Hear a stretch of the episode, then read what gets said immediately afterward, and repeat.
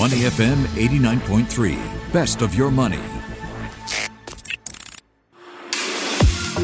Market View Minutes with Michelle Martin on Money FM 89.3. Welcome, everyone, to 2022. Interest rates are likely set to rise this year, something which is typically bad for tech stocks. But one big name, tech player, appears to be in everyone's green books today, and I am talking about Apple. The iPhone maker briefly became the world's first company overnight to have a market cap of more than $3 trillion US. And while it didn't hold on to that level, it likely won't take long for it to regain that level. So why are investors so bullish on Apple as we start off 2022?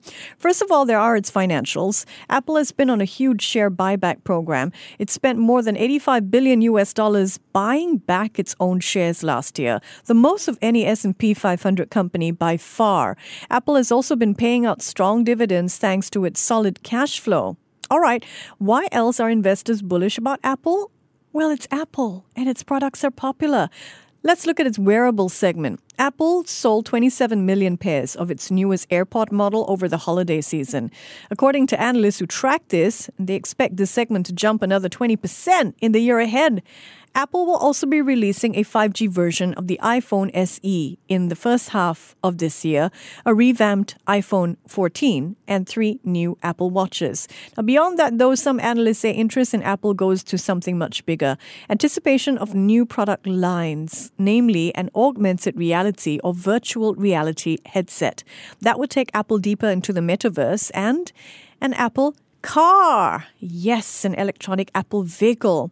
One more thing to note, Apple is reportedly paying its top engineers six-figure bonuses to keep them from jumping ship. The bonuses come in the form of stock grants that vest over 4 years.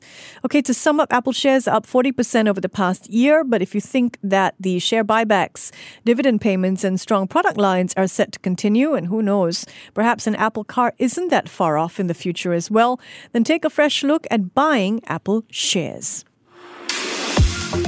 Market View Minutes with Michelle Martin on Money FM 89.3. To listen to more great interviews, download our podcasts at moneyfm893.sg or download our audio app. That's AWEDIO. Available on Google Play or the App Store.